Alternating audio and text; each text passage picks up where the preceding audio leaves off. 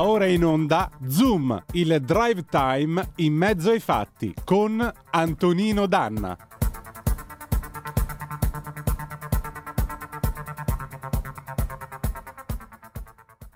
E allora diamo immediatamente la linea al nostro Antonino Danna con Capitaneria di Porto. A te la linea.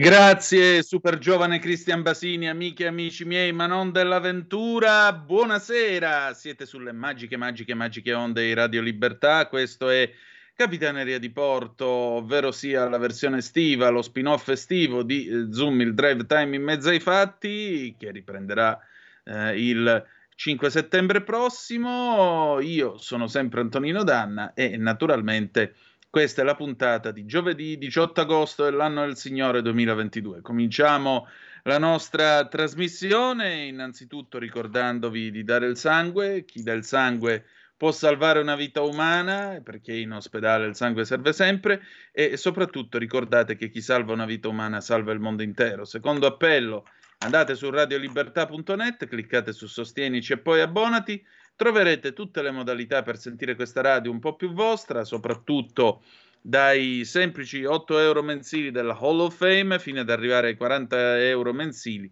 del livello creator che vi consentiranno di essere coautori e co-conduttori di almeno una puntata del vostro show preferito col vostro conduttore preferito. Banda alle ciance, quest'oggi la pioggia ha finalmente rinfrescato il clima, come vedete io mi sono eh, accuratamente messo in camicia per voi e che diamine, ci mancherebbe pure, però eh, il mio pensiero va alla provincia di Massa Carrara e più in generale alla Toscana, ma anche al Veneto, dove il maltempo, ahimè, ha inciso e non poco. E il mio è un pensiero naturalmente di affetto, di vicinanza e di simpatia per chi in questo momento si trova a, a combattere con i problemi legati naturalmente a questa ondata improvvisa di maltempo estivo. Al di là di questo, però, noi eh, poi vi ragguaglieremo sulla situazione, naturalmente nella prima parte della trasmissione, vi do già i numeri di telefono 0266203529 Se volete intervenire per telefono e naturalmente se volete dirci la vostra su come stanno andando le cose dalle vostre parti, se il maltempo ha colpito forte, qual è il problema di fondo, che cosa è successo, i danni che avete, che avete subito, che il maltempo vi ha causato. 346 642 7756 se invece volete intervenire attraverso la zappa o il whatsapp che dir voglia sì. E intanto però cediamo la parola a Luciano Ligabue perché giovedì, giovedì si balla. Con cosa? Questa è la mia vita 2002, andiamo.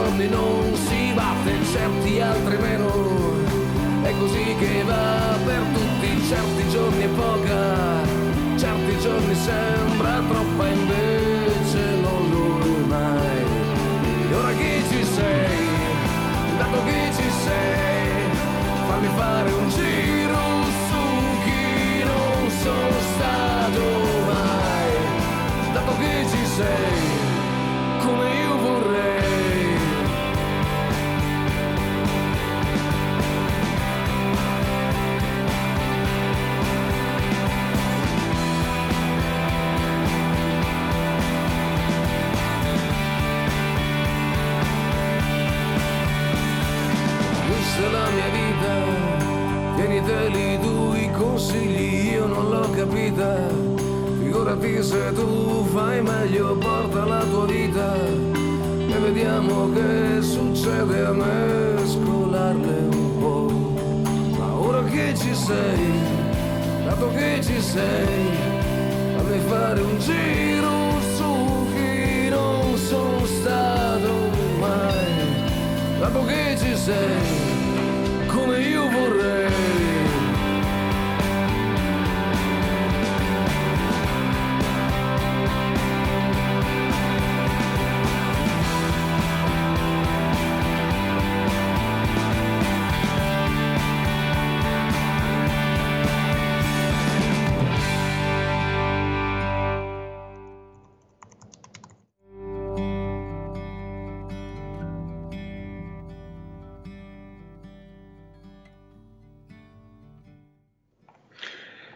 Rieccoci, siete di nuovo sulle magiche, magiche, magiche onde di Radio Libertà. Questa è sempre Capitaneria di Porto, la versione estiva appunto di Zoom, il drive time in mezzo ai fatti. Antonino Danna al microfono con voi questa sera, questo giovedì 18 di agosto 2022. Allora, abbiamo ascoltato Luciano Ligabue con eh, Questa è la mia vita dal film Da 0 a 10, perché sì, nella vita è questione dei voti che ti danno da 0 a 10 fin da quando nasci, fin da quando naturalmente tutte le scelte che fai e così via. Tra l'altro è un bel film che io consiglio a tutti di vedere, specialmente a quelli che si trovano tra i 40 e i 50 anni, perché è un film che dice molto anche della nostra generazione, sebbene sia uscito vent'anni fa, niente di meno, nel lontano ormai 2002. E allora io vi voglio però ragguagliare su quello che è accaduto eh, questo pomeriggio col maltempo, quindi ecco qua l'ANSA, ricordandovi appunto la possibilità di intervenire 0266203529 se volete dirci la vostra o volete raccontarci che cosa sta succedendo in questo momento, mh, dove siete appunto con il, mal di te- eh, con il maltempo oppure 346 642 7756 se volete intervenire attraverso il whatsapp o zappa che dir voglia sì. Allora Lanza Maltempo, trombe d'aria, nubifragi in Toscana al nord, Lucca e Carrara, due morti.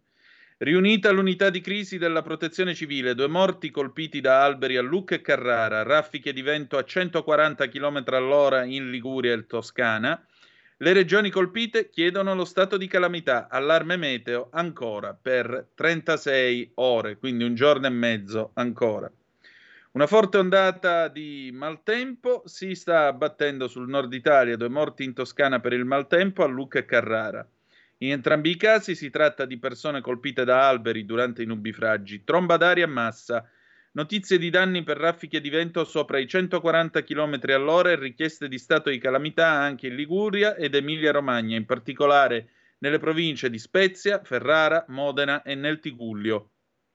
Dal mattino, squadre di vigili del fuoco in azione per alberi caduti, rami pericolanti, dissesti statici, tetti divelti, soccorso ad automobilisti in difficoltà, oltre 150 gli interventi svolti finora. In Liguria, una mareggiata ha portato le cabine delle spiagge sulla linea ferroviaria. Danni anche nel, nel Ferrarese, dove una gru è caduta su delle villette a schiera. Tromba d'aria su Bondeno, la grandine poi ha distrutto una serie di coltivazioni nello Spezzino. Allarme meteo ancora per 36 ore, Lombardia temporali fino a domani, riunita a Roma l'unità di crisi del Dipartimento della Protezione Civile per fare il punto della situazione sul maltempo. Il nostro sistema segue con la massima attenzione, ha spiegato il capo dipartimento della Protezione Civile Fabrizio Curcio, il maltempo che nelle regioni centro-settentrionali ha provocato la perdita di vite umane e ingenti danni. Siamo in contatto con i territori coinvolti e le strutture operative sono pronte a dare il supporto necessario. La situazione però, come riferisce appunto l'ANSA, è eh, critica in Toscana. Le due vittime sono state in località Sorbano del Giudice, vicino a Lucca, e nel parco La Malfa a Carrara. Nel primo caso, riferisce il 118, la vittima è un uomo, nell'altro una donna per la quale ci sono stati tentativi di rianimazione, ma è poi deceduta. Altre quattro persone sono state ferite al Camping Italia a Marina di Massa, sempre per cadute alberi. Tre sono stati portati in codice giallo all'ospedale Apuane, mentre i vigili del fuoco sono impegnati a liberare una quarta persona, data con gravità codice rosso, da una roulotte. A Camaiore, Lucca, in via Italica, codice giallo per altra persona travolta da albero e portata all'ospedale Versilia. Sono circa 100 le persone evacuate dalle loro abitazioni nei comuni di Massa, 30, e Carrara, 70. La protezione civile sta allestendo un riparo per la notte nelle scuole e nelle palestre messe a disposizione dai comuni. Lo riferisce la regione toscana riguardo al maltempo di stamani. Sempre l'ANSA informa che la nostra macchina della protezione civile sta intervenendo in molte zone della Toscana a seguito della forte ondata di maltempo con raffiche di vento arrivate fino a 140 km l'ora. Le conseguenze del maltempo di queste ore sono gravi, con feriti e decessi. Per questo ho attivato la procedura per dichiarare al più presto lo stato d'emergenza regionale e auspicabilmente quello nazionale. Così il presidente della regione toscana Eugenio Gianni su Telegram. Ho appena parlato con Fabrizio Curcio, capo della Protezione Civile Nazionale, aggiunge, per unire tutte le forze per aiutare le popolazioni colpite. Gianni spiega che nel tardo pomeriggio è prevista una nuova perturbazione su tutta la Toscana, con forti temporali e pioggia, prestiamo la massima attenzione. Infine le previsioni e la situazione meteo in Liguria, sempre attraverso l'ANSA, grandine e trombe d'aria in Liguria, sospesa la circolazione dei treni tra Chiavari e Sestri Levante.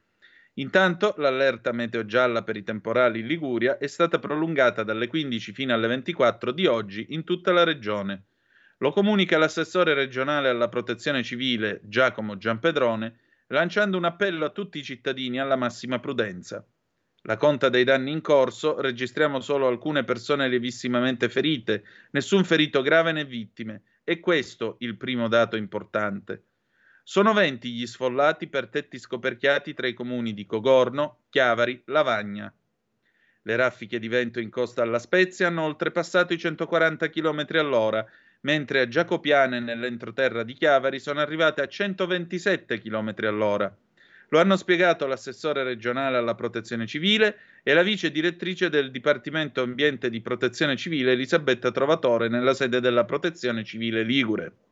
L'intensità delle piogge è stata forte, ma non persistente, ha detto Trovatore.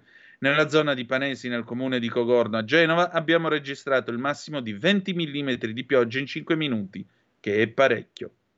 Il massimo raggiunto nell'arco dell'ora in Liguria è stato di 36 mm.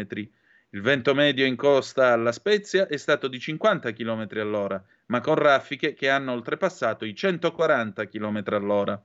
Lo stesso a Framura con raffiche di 125 km all'ora, ha concluso. A Giacopiane il vento medio è stato di 100 km all'ora e le raffiche sono arrivate a 127 km all'ora. Un'altra tomba, tromba d'aria si è abbattuta sull'Uni, piccolo centro al confine tra Liguria e Toscana. In un videomessaggio il vice sindaco di Luni, Massimo Marcesini, ha sottolineato che la tromba d'aria, oltre ad abbattere alberi e scoperchiare tetti, ha provocato danni alle comunicazioni che sono saltate e un generale blackout elettrico. La situazione è critica, ha detto, ma sono già sul campo la protezione civile e i tecnici. Il vice sindaco ha concluso invitando la cittadinanza a non uscire.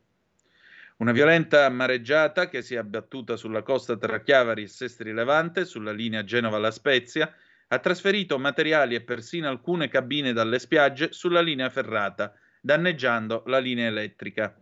A Sestri Levante decine di auto sono state danneggiate dalla grandine e da tegole volate dai tetti. La bufera di vento e pioggia che ha colpito Venezia ha provocato il distacco di frammenti di mattoni dalla torre del campanile di San Marco. Non ci sarebbe alcun pericolo, e si sta cercando di verificare da quale punto sia avvenuto il crollo.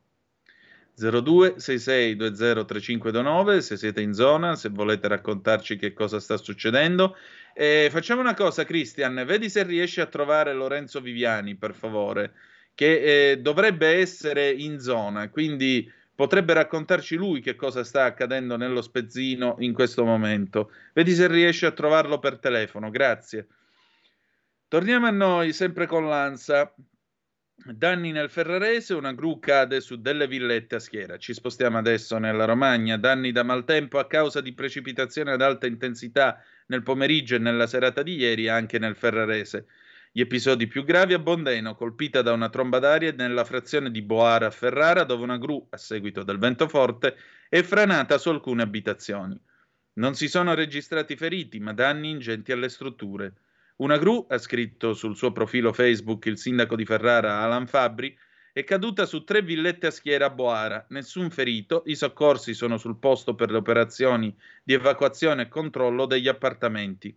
Presente anche l'assessore alla protezione civile Nicola Lodi, pronti a trovare una soluzione immediata alle famiglie. Chiedo scusa al nostro Antonino Danna, intanto che cerco di collegarmi con uh, Lorenzo Viviani, nel frattempo se vuoi abbiamo una telefonata. La prendiamo subito, pronto chi è là? Sì, buonasera signor Tonino Lisetta. Allora, Ben prima trovata. cosa, solidarietà a tutti i nostri amici che sono stati travolti da questo maltempo. Seconda cosa, volevo fare un- una cosa nuova, signor Tonino, leggerle una mia poesia se non le dispiace. Mm? Guardi, se la poesia è balsamo, se la Sì, poesia sì, è è fuoco, allora brevissima. essa è necessaria, quindi sì, vada. Sì, certo che è necessaria. Allora, io l'ho intitolata Sappiamo. Allora, sappiamo che non siamo eterni, ma ci comportiamo, accumuliamo beni come se la nostra vita fosse eterna.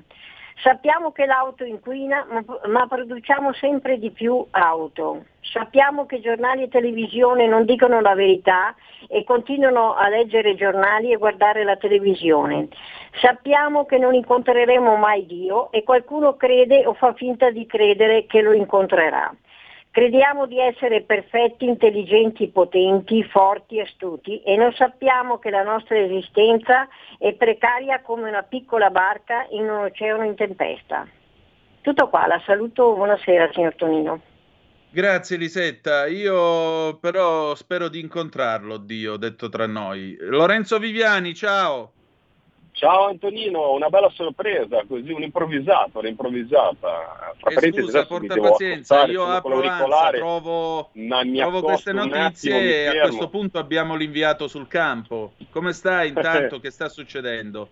Eh, sul campo, proprio campo, dici, campo agricolo, no? Qua abbiamo avuto purtroppo una giornata, non so se parlavate proprio di questo in trasmissione, sì. veramente terribile dal punto di vista del brutto tempo, con dei danni ingenti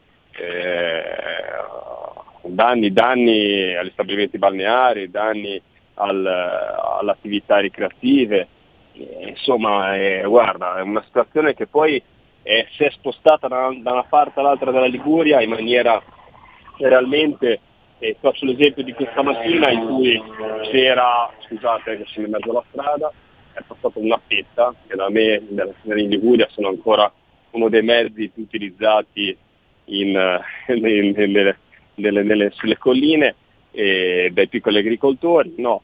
Eh, stamattina, guarda, faccio l'esempio proprio pratico, da uomo di mare, eh, sul Levante c'è stata una burrascata pesantissima, tant'è che eh, le barche che erano in mare hanno dovuto scappare letteralmente, i pescherecci, è venuta una grandinata che ha distrutto eh, i vetri delle macchine, ha distrutto i vetri delle, delle case, ha ha smitragliato letteralmente le tapparelle, le case, quindi veramente dei danni molto, molto, molto ingenti, con delle, delle, grandine, delle grandine enormi, sparata a velocità eh, ancora più elevata al vento. Sì, Naccia era il comandante, Franco Viviani era in mare, infatti mi ha chiamato stamattina presto perché praticamente si stava per riaccendere, per ributtare, per fare la cala di mattinata e, e, non è riuscito perché ha dovuto prendere i battelli, mettersi a lavoro, avrebbe avuto veramente una burrascata terribile e sono quelle burrascate in cui non ti vuoi trovare calato sulla rete in mare perché realmente ti metterebbe in seria difficoltà, eh, rischio di perdere veramente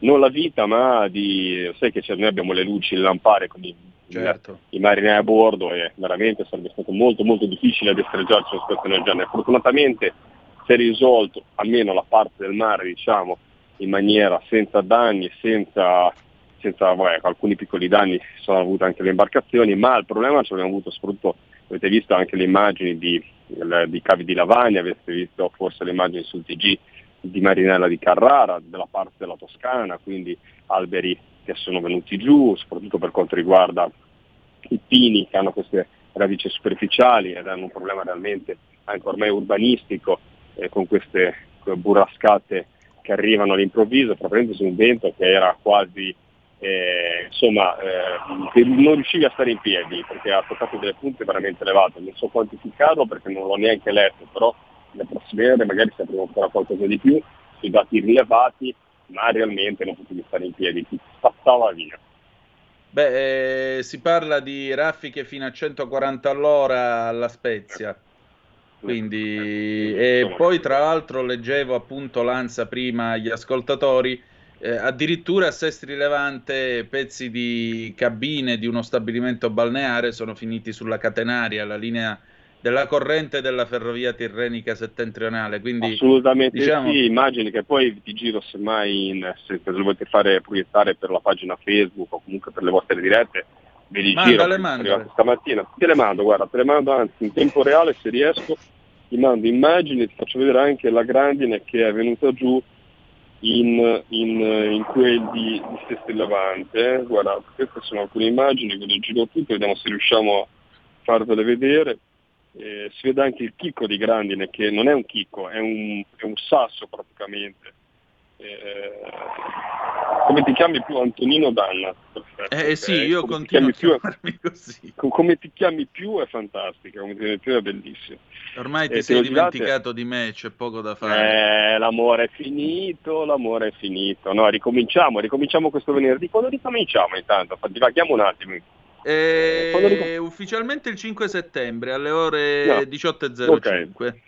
Allora me lo appunto sull'agenda che non ho. E, eh. Niente, e comunque siano, eh, ora una, una, battuta, poi ritorniamo realmente seri.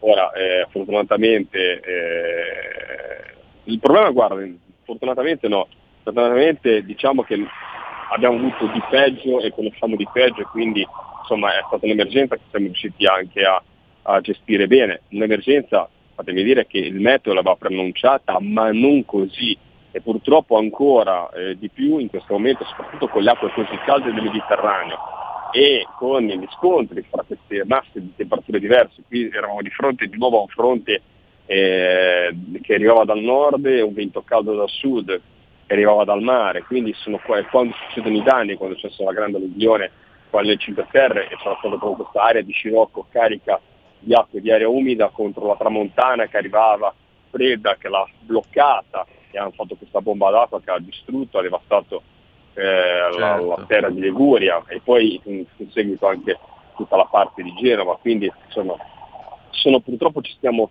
dovremo abituarci, comunque dovremo cercare di capire come gestire queste situazioni perché vi dico la, la stamattina c'era un'allerta gialla ma in realtà poi il vento e la grandine che è arrivata, che vi ho girato qualche immagine anche delle, delle, sì, dei danni vede. che hanno subito, ecco, è, è qualcosa di, tra parentesi i balneari anche maggiormente ancora su piedi di guerra, perché capite molto bene, con tutto il, il loro, anche i loro problemi in questo momento, perché comunque sia c'è stato un tapullo sul discorso Bolkestein, però ricordiamoci sempre che la sentenza del Consiglio di Stato li obbligherà, obbligherà comunque ad andare a evidenza pubblica, e, perché come sappiamo poi alla fine, come diciamo molte volte, ci sono i mandarini anche in Italia, e quindi insomma, anche se noi abbiamo fatto una legge, si chiama legge centinaio, poi qualcuno decide dall'altro che la legge non vanno bene e che non devono essere applicate, quindi bisogna, eh, bisogna andare a, a, gara, se noi avevamo detto di andare nel 2033. Lorenzo, questo, Lorenzo dopo... io ti chiedo però di fermarti un attimo perché abbiamo al telefono anche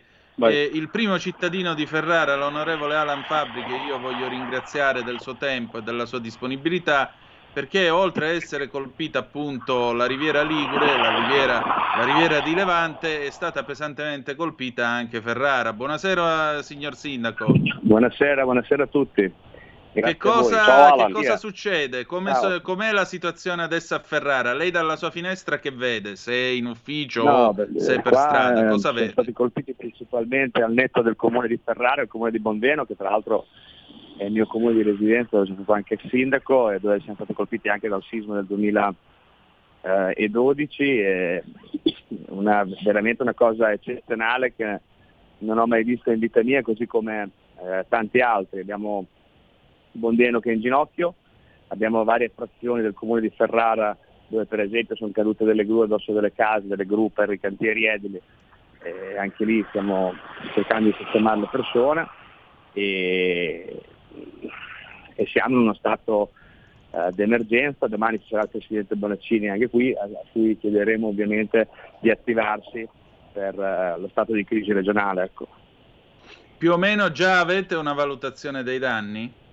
Ma per me qua parliamo a occhio di decine di milioni di euro perché abbiamo condomini, eh, abbiamo aziende scoperchiate, eh, giardini, alberi, eh, di tutto e di più, quindi ristoranti, bar, eh, credo che siamo su quell'ordine lì, ecco, a occhio. Eh.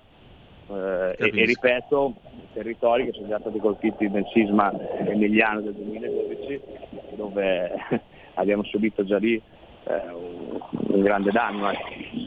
Certo. Eh, signor Sindaco, quindi insomma da domani comincia la conta dei danni.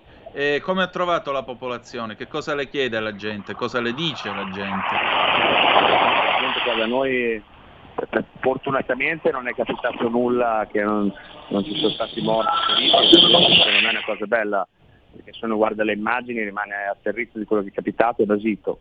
eh, le persone stanno liberando eh, nelle loro proprietà gli alberi caduti e tutto quello che insomma può essere di intralcio anche a loro, quindi stanno collaborando con i vigili del fuoco e con la protezione civile, con i dipendenti del comune per cercare di trovare delle soluzioni eh, alle loro abitazioni, in alcuni casi dove non è possibile li mettiamo in albergo e di aiutarli, quindi è una popolazione, quella emiliana, che reagisce eh, subito, speriamo che comunque al netto di questo anche, anche stavolta non vengano dimenticati perché veramente è stato qualcosa di eccezionale. C'è, c'è chi lo definisce to- tornado, chi in altre maniere, ma è stato veramente qualcosa di, di impressionante. Grazie signor Sindaco, grazie del suo tempo. Grazie a lei e grazie a tutti voi, buona serata. Buona serata, 30 secondi di pausa, torniamo subito. Stai ascoltando Radio Libertà, la tua voce libera, senza filtri né censure, la tua radio.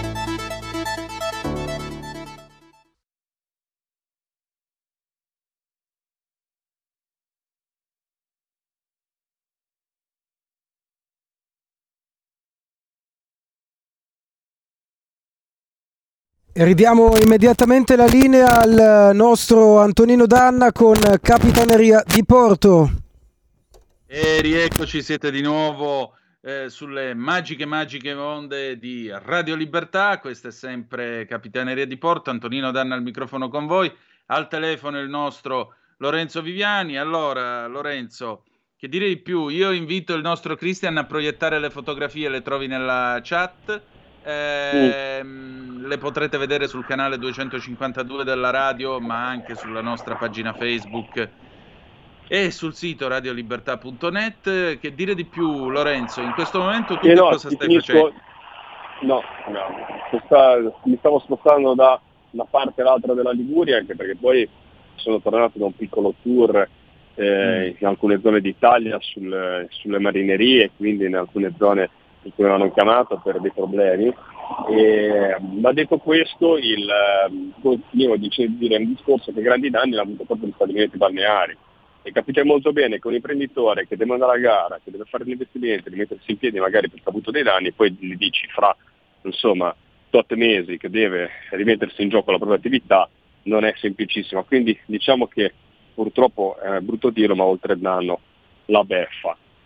Prossime settimane saranno invece settimane impegnative di campagna elettorale e purtroppo queste, anche questi, queste tristi, questi disagi, queste cose che possono eh, portare sono insomma, tutte le istanze che eh, se vuoi continuare a fare buona politica devi portare, devi portare a casa. Io eh, apprezzo molto ad esempio il lavoro del, del sindaco Alan Fabri che comunque è una persona che è sempre stata legata molto al suo territorio perché poi il compito di un sindaco in questo momento è far sentire la propria voce, riuscire a riportare fondi ingenti. L'Emilia, L'Emilia come l'ha dimostrato la Liguria e tante altre zone d'Italia, ha la capacità di rialzarsi e non chiedono mai quasi niente a nessuno, perché ci si prende per primis la pala in mano, si fa il fango, si mette a posto la strada e si fa l'intervento eh, prima forse che venga stanziato ancora da un provvedimento dello Stato o della Regione. Però serve realmente che lo Stato si faccia sentire, che dia sicuramente di ristori veloci alle attività che sono state messe in crisi. Concludo dicendo che realmente questi, eh, queste, queste, situazioni stanno diventando sempre meno gestibili. Te lo dice eh, una persona, un uomo di mare che comunque sia, anche se sono giovane, comunque sia, io sono sempre andato in mare e il brutto tempo lo vedevi arrivare. Lo, era repentino a volte, ma non era così eh, arrabbiato e cattivo, cioè arriva di impeto sono burrasche che tu vedi sul radar lontani miglia e miglia e poi le vedi correre letteralmente, te le trovi addosso che manco te ne accorgi. È proprio la figura del radar io la riprendo da uomo di mare perché è proprio questa macchia che tu vedi sul radar della perturbazione che sta arrivando addosso e di solito la tieni no? proprio con la, con la distanza 24-48 miglia no? e la vedi arrivare e la ponderi e ponderi la, la velocità di questa burrasca. Ecco, in questo momento non riesci più a farlo perché la vedi con radar su una scala e dopo poco te la ritrovi addosso senza che neanche te ne sia accorto. Quindi dovremo cercare naturalmente di capire meglio come avvengono questi, questi, questi, fenomeni climatici, ma soprattutto dovremmo cercare di prevenirli e di cercare di almeno di far arrivare sui territori anche delle destinazioni maggiori.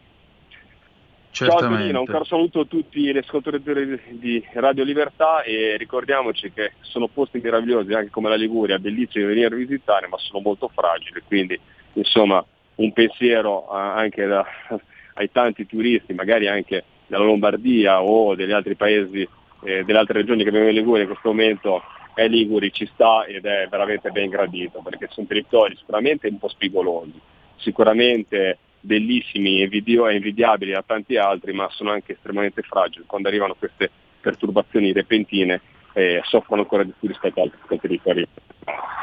Ciao a tutti, un caro saluto a te Antonino e agli ascoltatori della Libertà.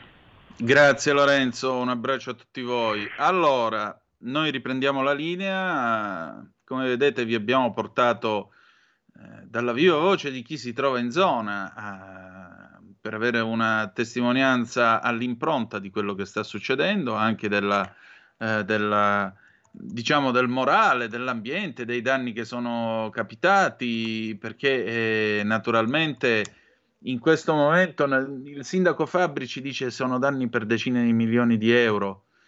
Chissà quali attività, quali comparti sono stati danneggiati. Se ci state ascoltando dalla zona di Ferrara, il telefono è qui per voi, 0266203529, potete tranquillamente intervenire e dire la vostra, oppure se volete intervenite direttamente allo spezzino, sempre 0266203529 e così via.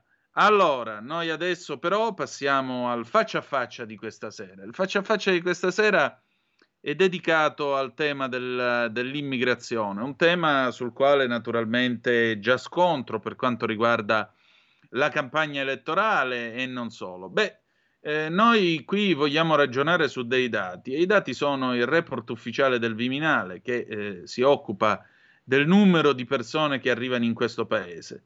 L'80% di quelli che arrivano in questo paese, e sono già quasi 50.000 quest'anno, l'80% di essi sono migranti economici che non scappano da alcuna guerra, da alcuna guerra, non scappano da alcuna carestia e in questo paese i respingimenti, i rimpatri funzionano molto male, funzionano molto a fatica e per finire l'accordo europeo in quel di giugno si è rivelato semplicemente una specie di lettera di intenti, ma che al momento non ha portato assolutamente a nulla per quanto riguarda la ripartizione dei migranti. E allora e allora ne ho parlato stamattina con Gianandrea Gaiani, fondatore e direttore di analisi difesa.it.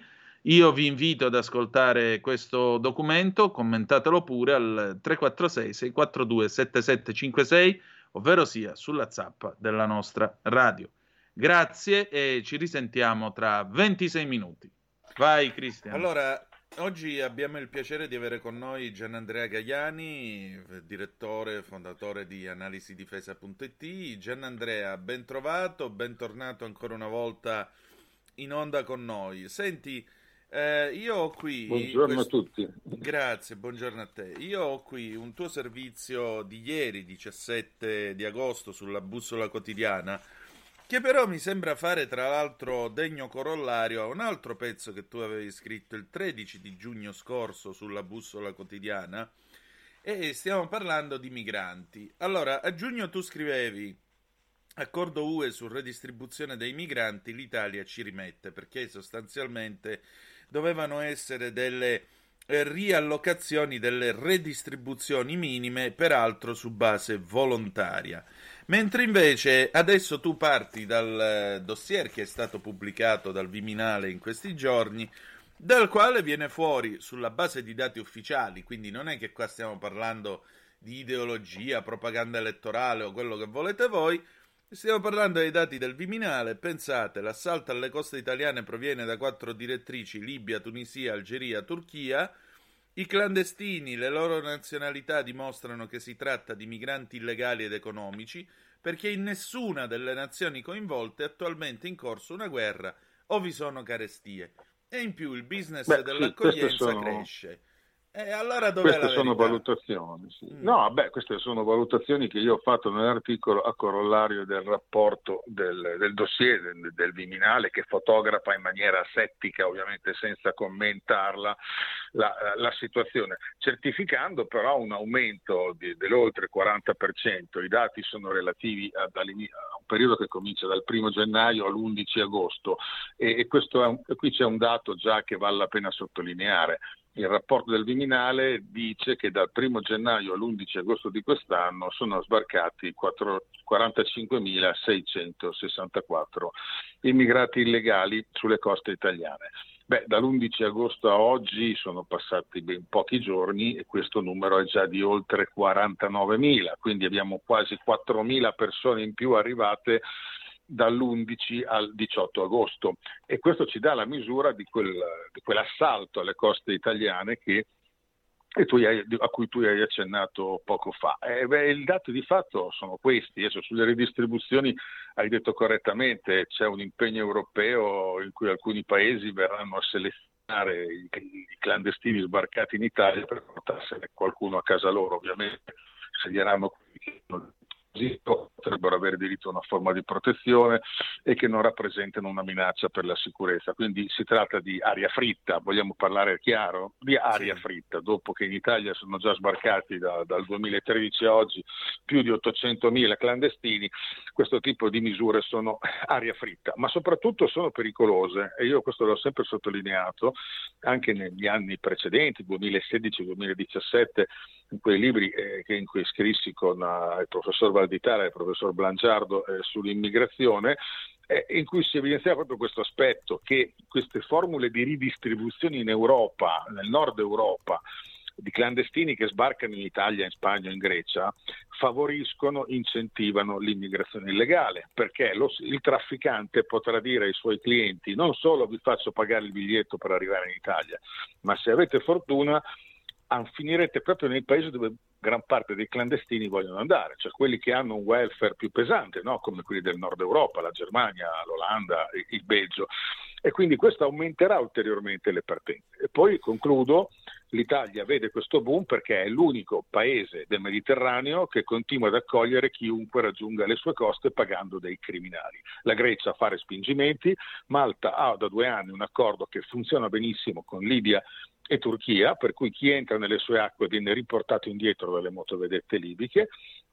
La Spagna vediamo come difende le sue coste e anche i suoi territori. A Melilla abbiamo visto come la Spagna abbia respinto l'assalto al confine di Melilla anche solo un paio di mesi or sono. Quindi l'Italia è l'unico paese che accoglie chiunque venga portato qua dai, dai, trafficanti e dai criminali. Ovviamente i criminali, ma anche le organizzazioni umanitarie come l'ONG, puntano tutte su a portare clandestini in Italia. Ecco, precisiamo una cosa a proposito degli scafisti, che come ho già detto qualche giorno fa alla radio, lo ripeto qua, tanto non credo che tu mi smentirai, gli scafisti sono tutti una manica di bastardi che fanno commercio di esseri umani e per quello che mi riguarda, io credo che questa gente molto spesso adotti un rischio calcolato dicendo benissimo, io ti metto sul gommone che fra un paio d'ore va di sicuro a picco perché è più malandato che mai, perché comunque nel caso in cui tu morissi dopo avermi pagato per questa traversata e anche profumatamente, comunque in Italia l'opinione pubblica reagirebbe, avrebbe una reazione istintiva, eh, ma la strage, i bambini e tutto il resto. Quindi sarebbe sempre e comunque una morte a nostro favore. Ma io voglio allora, dire io... questo: questi sì. bastardi, quando li prendono in Italia, se non ci sono stati morti nella traversata, vengono vengono rimessi in libertà e rispediti a casa, o mi sbaglio? Allora, io, io distingo, distingo, tra trafficanti e scafisti. Il trafficante è colui che gestisce una rete, un'organizzazione di, che gestisce barche, che porta e quindi che utilizza anche scafisti, che sono i conduttori di queste imbarcazioni, eh, che trafficano esseri umani. Lo scafista in molti casi è, eh, è stato rilevato anche in passato è uno dei migranti illegali che ha magari un po' di pratica nel condurre un barcone e in molti casi, soprattutto quando parliamo di, ehm, di, di, di imbarcazioni che arrivano da lontano, quindi non dalla Tunisia, che sono quasi tutti sbarchi gestiti con piccole barche a motore che fanno, compiono un percorso molto, molto, breve per arrivare a Lampedusa, ma pensiamo al flusso che sta vedendo un grande, un grande incremento, che è quello dalle coste della Turchia, che si è quintuplicato quest'anno come flussi con oltre 7.000 persone arrivate direttamente sulle coste della, della Ionica, della Calabria o della Puglia direttamente dalle coste turche, quindi attraversando mezzo Mediterraneo.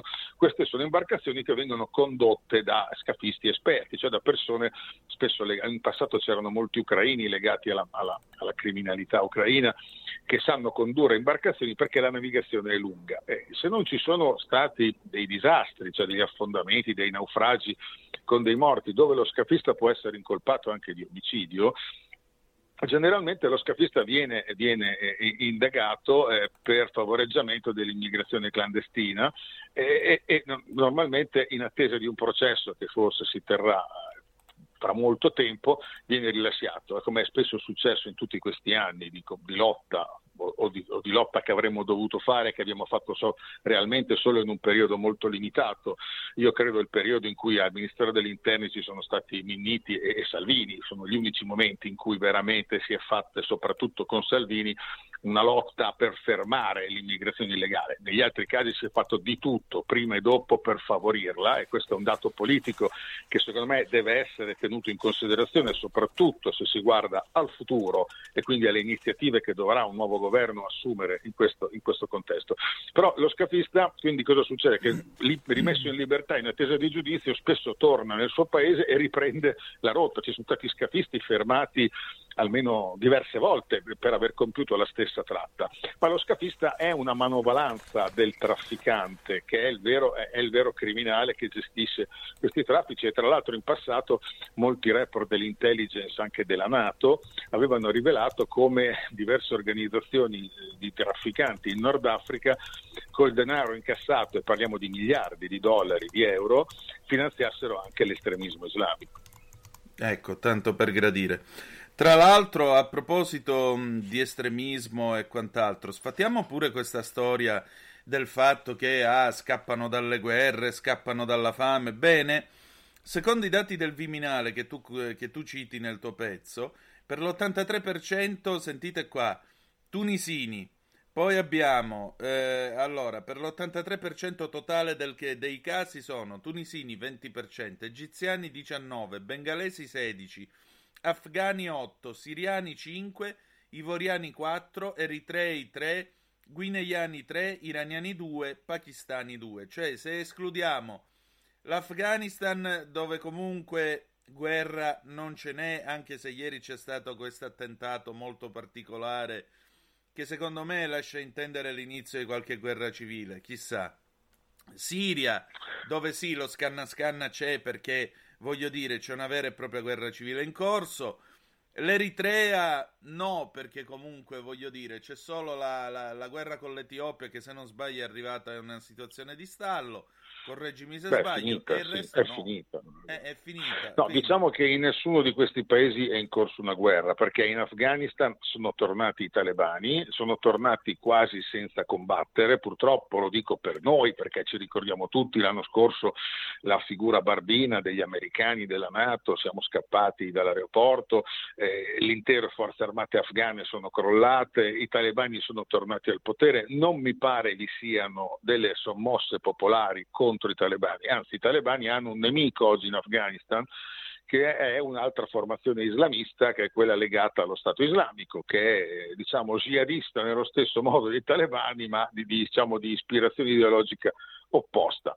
Quindi in Afghanistan non c'è più la guerra, c'è una situazione certo difficile, come in tanti paesi. In Siria si combatte ancora ne, nel, nelle regioni al confine fra Turchia e Kurdistan occupate dai turchi, come spesso, come una volta si, par- si riusciva almeno una volta a parlarne, adesso ci siamo dimenticati anche di quella guerra, e, e si combatte un po', anche se c'è una tregua in atto, ci sono tensioni nella provincia settentrionale di, di Libia. Anche la Siria è un paese che è uscito devastato dalla guerra con tante difficoltà ma di fatto i flussi che arrivano in Italia sono flussi di persone che cercano, io dico legittimamente, una vita migliore in un paese diverso dal loro, ma nel momento in cui però insomma sono esclusivamente dei migranti economici. E siccome l'Italia dovrebbe, a mio parere, riprendere in mano i destini e il controllo delle sue frontiere e ristabilire come Stato, che, ristabilire che è lo Stato a decidere chi può e non può attraversare i confini nazionali. Non possono essere dei criminali, dei trafficanti a decidere chi può venire a casa nostra e non possono essere le ONG, che sono organizzazioni private che rispondono a finanziatori privati che si trovano spesso in paesi eh, anche europei nei quali però non viene fatta l'accoglienza che invece viene pretesa dalle, da, da, dalle autorità italiane. Quindi eh, che ci sia una legittima ricerca di una condizione di vita migliore da parte di immigrati di questi paesi, io lo trovo comprensibile, ma è inaccettabile che chiunque po- di, questi, di, queste persone possa arrivare in Italia semplicemente pagando dei criminali o, o facendosi raccogliere da una nave delle ONG. Perché questo? Perché eh, noi dobbiamo essere disponibili, lo siamo stati con la guerra in Ucraina, credo l'Italia l'abbia dimostrato, ci sono 150.000 rifugiati di guerra e ucraini in Italia. Un conto è accogliere chi fugge da una guerra temporaneamente in attesa che quella guerra, quella crisi, quel conflitto si risolva, è un conto è far entrare chiunque paghi dei criminali per farlo. E l'immigrazione illegale non è più tollerabile, soprattutto se noi valutiamo che anche a causa della crisi ucraina nei prossimi mesi potremmo purtroppo subire in tutta Europa soffrire una gravissima crisi economica che si ripercuoterebbe anche sulle condizioni di vita, che si ripercuoterà purtroppo anche sull'occupazione. E ritrovarci con così tanti immigrati illegali che hanno dei costi importanti da sostenere per il Paese, in un momento in cui eh, l'Italia, come altri paesi europei, sarà in gravissime difficoltà, significa soltanto voler alimentare il rischio di un conflitto tra poveri in Italia, quindi fra immigrati appena arrivati che hanno aspettative al di là del verosimile e eh, una popolazione italiana che ha un numero di poveri certificato in 6 milioni, altri 16 sono al limite della povertà e che probabilmente dovrebbe essere la prima, a costituire la prima preoccupazione di uno Stato che vuole definirsi tale. Esattamente. Tra l'altro il rapporto del Viminale dice che c'è stata una crescita del 23% di tutto il circuito dell'accoglienza e, e, in tutto questo vorrei ricordare, sempre sulla base di questo tuo pezzo del 13 giugno scorso, ora citiamo infatti quest'altro tuo intervento sulla bussola quotidiana, Pensate, il 10 giugno scorso, perché questa è la ciliegina sulla torta di quello che ci siamo detti finora con Gian Andrea Gaiani, che ringrazio, il 10 giugno scorso i ministri dell'interno e dei paesi dell'Unione Europea hanno raggiunto un primo accordo per la redistribuzione dei migranti illegali che arrivano via mare con l'obiettivo di alleviare il peso sui soliti punti d'approdo Italia, Grecia, Spagna, Malta, Cipro. La ricollocazione dei richiedenti asilo verrà attuata su base volontaria dagli Stati UE che accetteranno di ospitare i clandestini sbarcati sulle coste dei partner mediterranei. Ma chi rifiuta di accoglierne dovrebbe venire obbligato dall'UE a pagare cifre non meglio definite per contribuire allo sforzo finanziario dei cosiddetti paesi di primo arrivo. Domanda, si sono visti sti soldi? Ma dai, come ti ho detto prima, per ora queste sono delle, delle dichiarazioni di ecco. intenti. Io prima ho brutalmente detto è tutta aria fritta perché eh, ovviamente ci sono paesi come l'Ungheria di Orban che secondo me ha una politica accorta in questo, uno dei pochi paesi che ha una politica accorta. Dice chiaramente, e guarda, attenzione, l'Ungheria non è un paese che non accoglie, ha accolto 700.000 rifugiati ucraini, ma ha, deciso, ha detto chiaramente che non hanno nessuna intenzione di accogliere immigrati illegali che vengono dai paesi afrosiatici politici. Credo che sia legittimo che uno Stato lo decida, soprattutto quando ha un governo più volte riconfermato dal voto degli elettori.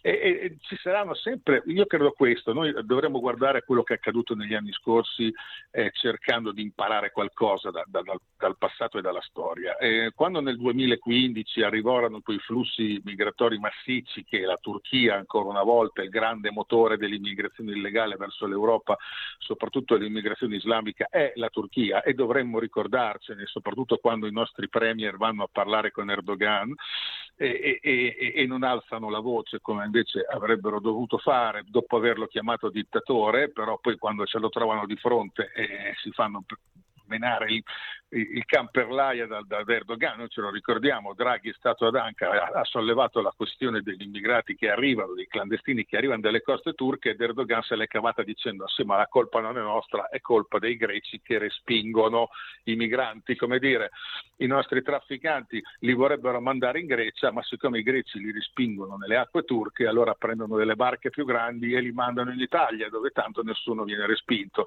Questa è la risposta che la Turchia ha dato all'Italia. Quindi, insomma, però nel 2015 ci ricordiamo tutti i flussi balcanici, oltre un milione, un milione di persone che arrivarono in Germania, eh, puntavano alla Germania attraversarono i Balcani. Certo. Allora cosa è successo? Che tutti, molti paesi europei, penso all'Ungheria, penso alla Slovenia, poi anche la Serbia, hanno creato dei muri, altri paesi come l'Austria hanno chiuso le frontiere, cioè si sono creati dei muri interni, dei, dei reticolati interni all'Europa. Questo cosa ci dovrebbe dovuto insegnare? Che se l'Europa non difende le sue frontiere esterne da un'immigrazione illegale che è una minaccia e lo è anche sui, in, in, termini di sicurezza e, e, dovremmo averlo capito anche questo, guardando il numero di reati compiuti da stranieri, guardando anche tante violenze compiute in Europa da questi immigrati illegali che eh, in Germania soprattutto hanno rappresentato, arriva, essendo arrivati allora in numeri, in numeri considerevoli, un problema serio. Cioè, ogni volta che l'Europa rinuncia a difendere i suoi confini esterni, poi i singoli paesi europei devono erigere muri nei loro confini interni o decidono di farlo. E quindi questo non fa bene neppure al, all'Unione Europea e al sentimento europeo e alla collaborazione tra gli Stati europei. Io voglio solo citare un dato che per me è importante e vale la pena ricordarlo.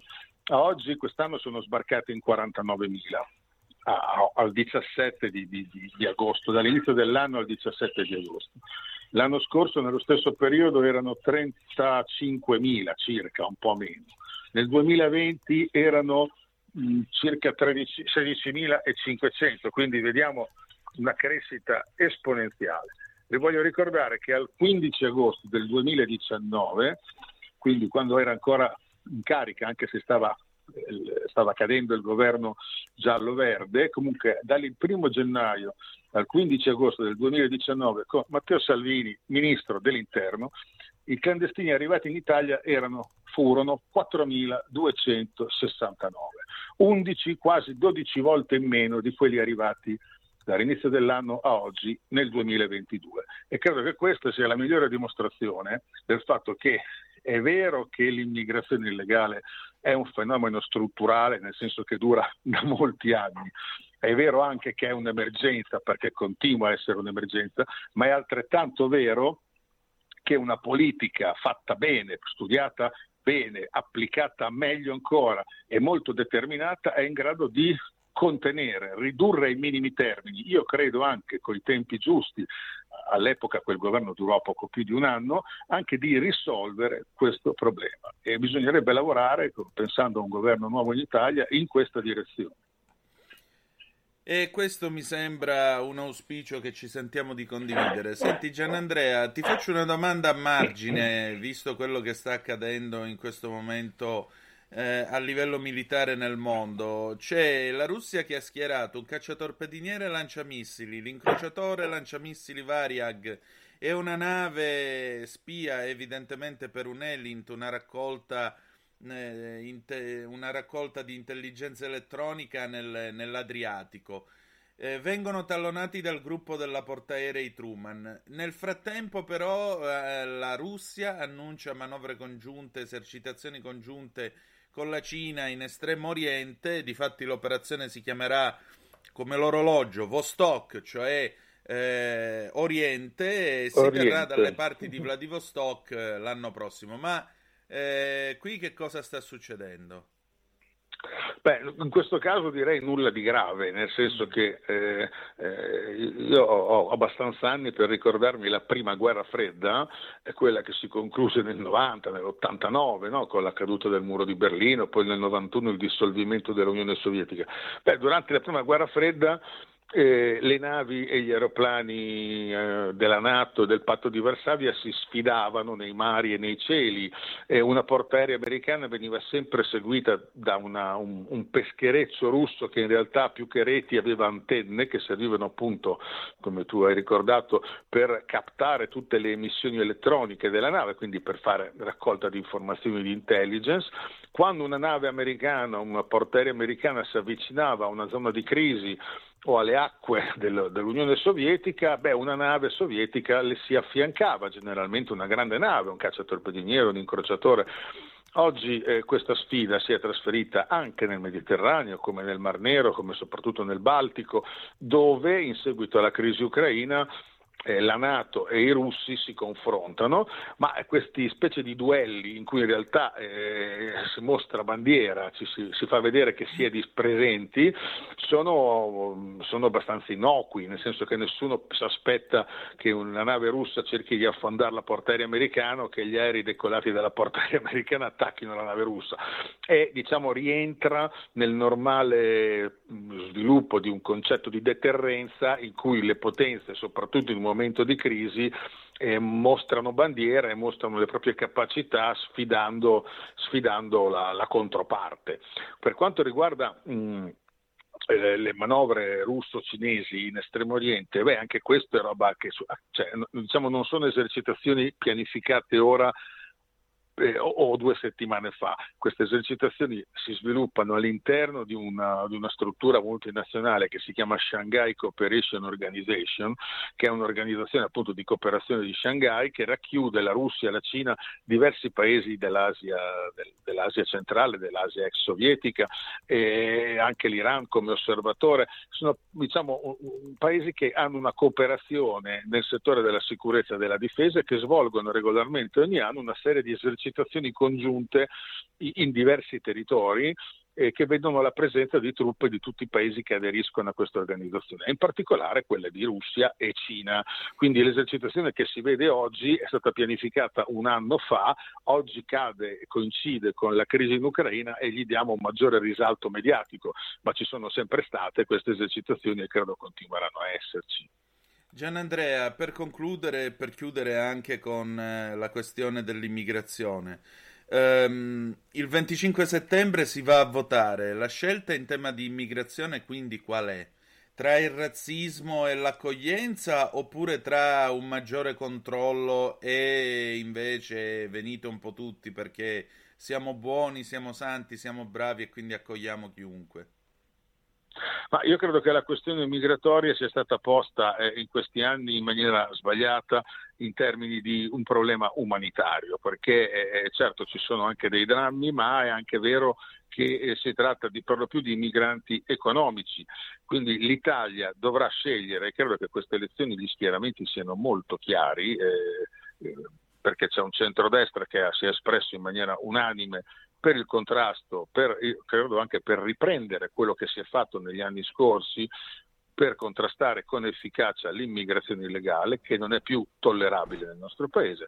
Dall'altra parte vedo uno schieramento che invece continua a, impostare, a imporre la questione addirittura non solo come una necessità di accogliere chiunque paghi i criminali per raggiungere l'Italia, ma addirittura facendo il ragionamento che l'Italia ha bisogno di manodopera straniera. E allora io credo che se anche questo fosse vero, beh, potremmo scegliercela con un'azione politica nei paesi che decidiamo di, di interpellare per, la, per, far arrivare dei migranti, dei migranti, in maniera regolare. Non credo che possiamo accettare che ci sia un'immigrazione illegale perché tanto poi questa manovalanza ci serve. D'altra parte, questo mi sorprende che a sinistra non vengano fatte queste valutazioni quando proprio sul, il marxismo valutò ed evidenziò già molti anni or sono, eh, più di un secolo or sono, il fatto che questi disperati rifugiati che arrivano sono perfettamente in grado, sono perfettamente... Stai ascoltando Radio Libertà, la tua voce libera, senza filtri né censure, la tua radio. Da oggi la tua radio è ascoltabile anche con la televisione in digitale. Sul telecomando della televisione digitale o del tuo ricevitore digitale puoi scegliere se vedere la TV o ascoltare la radio. Risintonizza i canali radio e troverai anche Radio Libertà, canale 252. La tua radio.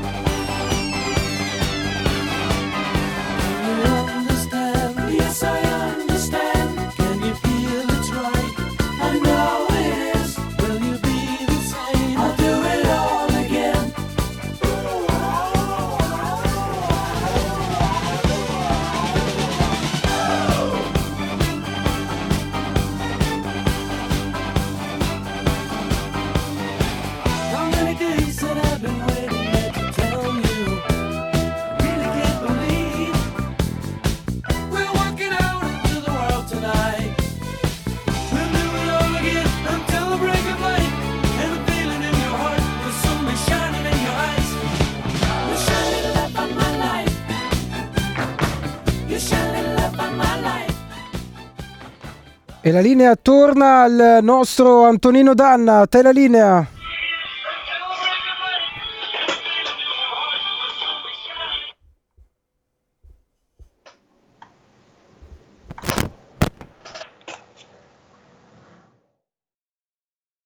E la linea torna al nostro Antonino Danna. A te la linea.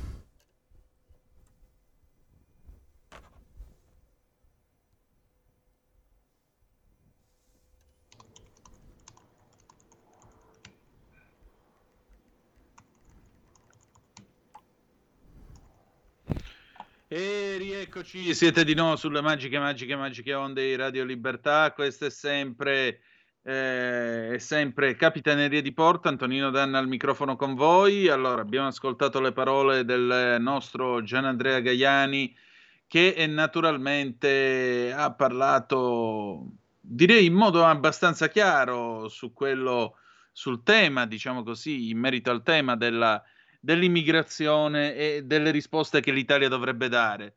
E a proposito di risposte che l'Italia dovrebbe dare, dopo aver ascoltato Yellow, gli Electric Light Orchestra con Shine a Little Love del 1979, beh, poco fa Matteo Salvini, il segretario della Lega, è intervenuto al TG4.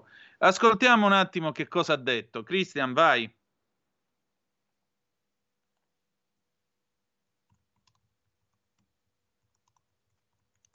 Quella è la materia posso prima. dire che chi sta straguadagnando dalla... Per lavorare, intendo, è, è la, è la, è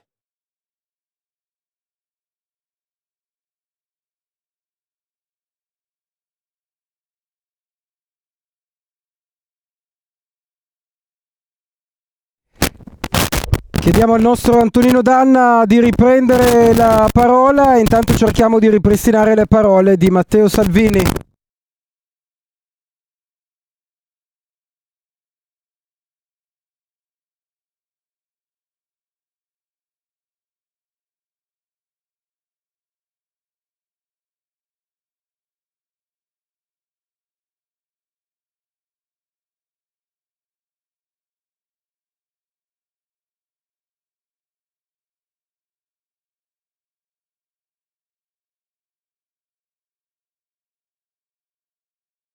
Sua parte, apriamo le telefonate invece 0266203529 se volete essere dei nostri attraverso appunto il telefono oppure 346 642 7756 se avete voglia di intervenire attraverso il Whatsapp o la Zappa che dir voglia sì, diciamo che né ieri né oggi la tecnologia ci ha molto aiutato, ma pazienza, in qualche modo risolveremo risolveremo il eh, problema. Allora 0266203529 oppure vi ripeto 346 642 7756 se avete voglia appunto di eh, dire la uh, vostra in attesa appunto di ascoltare l'intervento di Matteo Salvini al, al eh, TG4. Gaiani è stato molto chiaro in questa lunga conversazione che abbiamo avuto e spero vi abbia interessato. Perché sì, è inutile che facciamo finta di niente perché tanto uno è al mare, si riposa e così via. Il vero e proprio problema di questa situazione politica, di questa situazione attuale è che quando poi ci si trova, ci si trova in cabina il 25 di settembre, su che cosa si basano le proprie decisioni? E siamo sempre là, siamo sempre eh, a determinate solfe, a determinati luoghi comuni, in alcuni casi possono essere definiti dei luoghi comuni, che vengono detti, insomma, eh, beh, eh, scappano dalle guerre. Come vedete, i dati del Viminale ci dicono che non è vero, almeno nell'80% dei casi. Comunque, adesso abbiamo l'audio di Matteo Salvini, ascoltiamo che cosa ha detto al TG4. Vai, vai Christian noi al Grazie TG4, a voi, io, io non mordo. Lei non io morde. Non mordo. È, io cerco di abbracciare, cerco di sorridere. Comodo? Sono, sì, beh, comodo. Non troppo perché, Insomma, perché abbiamo tanto di cui parlare con lei. Abbiamo tanto di cui parlare con no. lei. E parliamo... A disposizione senza mordere. Allora, parliamo subito eh, delle prime polemiche della giornata. Ogni giorno una polemica diversa, due in particolare. La prima riguarda lui, l'ex presidente russo eh, Medvedev, o Medvedev a dir si voglia, che ha tuonato, come al solito, con un tweet, è entrato a gamba tesa sostanzialmente nelle dinamiche eh, parlamentari europee e evidentemente quelle italiane, dicendo cittadini europei eh, punite i vostri, i vostri, governi e subito eh, una parte della sinistra, il PD eletta, dicono attenzione, e in questo momento la destra deve prendere le distanze perché c'è sempre una certa ambiguità. L'altra polemica, una polemica di qualche ora fa ma ancora non si è spenta, vediamo il tweet eh, di Lette, riguarda Salvini, lei la conosce bene, la questione dell'ingresso di Crisanti nelle liste, nelle candidature eh, dei... Chiunque vada a fare la spesa, io sono un politico che da papà va a fare la spesa e quindi un'idea di quanto costano pane, latte, frutta, verdura e carne ce l'ho, l'inflazione è ben più alta di quell'8%. Che è peraltro condizionata anche dagli aumenti e il costo dell'energia. Allora la portiamo subito nel Trevigiano, le facciamo vedere la sì. storia di questa RSA che pensi si è eh, ritrovata con una bolletta di energia elettrica da 28.000 euro. Vediamo insieme il servizio. L'ultima bolletta che è arrivata in struttura e evidenzia un triplicarsi dei costi, siamo passati da circa 9.000 euro a 28.346 euro. Tenendo presente che veniamo già da tre anni di sofferenza pandemica dove i costi sono lievitati in qualsiasi settore, questa è la mazzata definitiva. Il presidente della residenza per anziani Villa Belvedere a Crocetta del Montello, provincia di Treviso, non nasconde il suo sconforto. Oltre 28.000 euro la richiesta dell'Enel, nonostante rispetto allo stesso mese dell'anno passato ci sia stato un risparmio nei consumi. La casa di riposo, un ente pubblico, ospita 130 anziani, molti con patologie gravi. A certi servizi non può proprio rinunciare. Io non posso permettermi di eh, staccare la corrente perché c'è l'impianto di ossigeno, c'è il condizionamento d'estate, ci sono i materassi ad aria che funzionano con la corrente, quindi tutta, tutta la, la, la, situazione anti, antipiaghe, i sollevatori stessi, cioè tutta la struttura funziona con la corrente elettrica e, e, questo è il primo aspetto. Il secondo aspetto sul quale io sono netto, io mi, mi rifiuto di ribaltare questi costi che sono meramente speculativi anziani e relative famiglie. No all'aumento della rete, impensabili altri sacrifici. Per il futuro si pensa ad un impianto fotovoltaico sul tetto della struttura, ma col prossimo inverno aumenterà anche il costo del gas. E allora ecco una lettera inviata al Presidente del Consiglio Draghi, proposte per una soluzione, la richiesta di forme concrete di sostegno. Un ristoro almeno parziale dei maggiori costi, l'azzeramento dell'IVA almeno per settori come questo la possibilità di, di, poter rateizzare in un tempo più lungo rispetto all'attuale le, le bollette e, e, possibilmente ragionare su un tetto dei prezzi dei, di luce e gas. Tra l'altro anche oggi eh, il gas ha toccato un record storico perché siamo a 241 euro per megawattora. La, la metà delle proposte che abbiamo sentito è assolutamente positiva e anche la Lega stessa sta portando avanti, cioè un aumento come ha fatto la Francia, massimo dell'aumento delle bollette di luce e gas, il governo lo può imporre.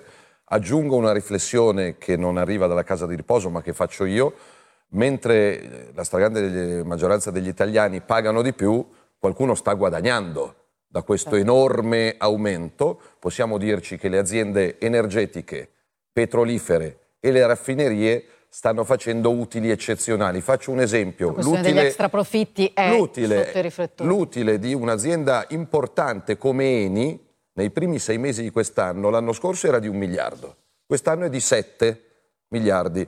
Questo vale per eh, Total, Shell, British Vabbè, Petroleum, Enel, A2A. Quella è la materia posso prima. dire che chi sta straguadagnando dall'aumento del costo dei carburanti e della luce del gas una parte di questi extra guadagni li dovrebbe, per scelta del governo e della politica, reinvestire a favore dei cittadini e delle imprese. Non sono un comunista, tutt'altro, sono un liberista, un liberale, credo nel mercato, ma se poche grandi multinazionali stanno guadagnando miliardi e le case di riposo piuttosto che i pensionati o i pizzaioli non ce la fanno, ecco alcuni di questi miliardi devono poter essere reinvestiti socialmente. E così dovrebbe essere, perché in realtà la prima tranche di versamento degli extra profitti a giugno è andata malissimo. Ci eh, sarà una seconda entro il 31 dicembre. Bisogna essere un pochino succederà. più incisivi, anche perché per scelta del governo e della Lega fino alla fine dell'anno l'IVA in Italia, la tassa in Italia sulle bollette è la ferale più bassa d'Europa. Dal 22 l'abbiamo abbassata al 5%.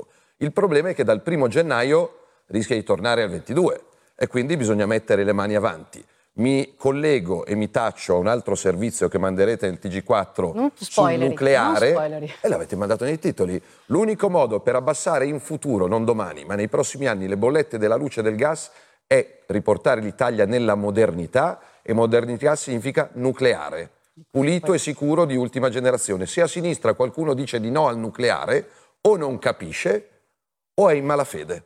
Dopo ci arriviamo con attenzione e tra l'altro aggiungo notizia di oggi che la Germania, Scholz ha deciso di abbassare l'IVA sul gas da 19,7%, va detto che in Italia è già al 5 sì. fino al 31 di dicembre, poi si vedrà. Allora, eh, la porto sempre in tour per l'Italia, so che a lei piace, che incontra spesso gli italiani nelle piazze, in questo caso la porto a Cremona e partiamo da eh, questa DLS, come si dice in gergo. Quella a sinistra è la bolletta di questo pizzaiolo, 4.058 euro. Quello a destra è il messaggio che lui ha avuto per correttezza scrivere ai eh, suoi clienti quando le spese diventano insostenibili, mettere una pizza margherita a 10 euro e passare da ladro o chiudere l'attività. Il signor Rovati, se non sbaglio, che è il titolare della pizzeria, è collegato con noi e la ringrazio per averci dedicato il suo tempo perché insomma il tempo è prezioso soprattutto in questo periodo. Ha visto che abbiamo qua il senatore Salvini, io vorrei capire quale potrebbe essere la soluzione per lei, signor Rovati, perché mi sembra veramente una bolletta a monstre. Sì, sì, sì, sì, effettivamente. Vi ringrazio tanto e buonasera a tutti. Beh, beh, le soluzioni non le devo portare io, anche perché ormai diciamo che a, a questo livello qua siamo già in ritardo di 6-7 mesi, almeno politicamente parlando. Dopo vedremo cosa succederà dopo le elezioni, però se non si trova il prezzo dell'energia accessibile, la, la destinazione delle RSA, delle pizzerie, delle pasticcerie, insomma di tutte quelle aziende che devono utilizzare energia per lavorare, per lavorare intendo, è, è la, è la, destinazione è quella di chiudere, eh, di chiudere. Mi dice come hanno reagito Anche i suoi clienti? È improponibile. Ma i miei clienti chiaramente eh, era, era, quella la mia intenzione sollevare un po' la, la loro attenzione, insomma sono rimasti anche loro stupiti da, dal, dall'importo, ecco, insomma questa qua è una piccola attività, per cui è un importo, cioè è chiaro che non sono un RSA, però è un importo importante. L'anno scorso spendevo 1300 euro, adesso sono 4000, per cui...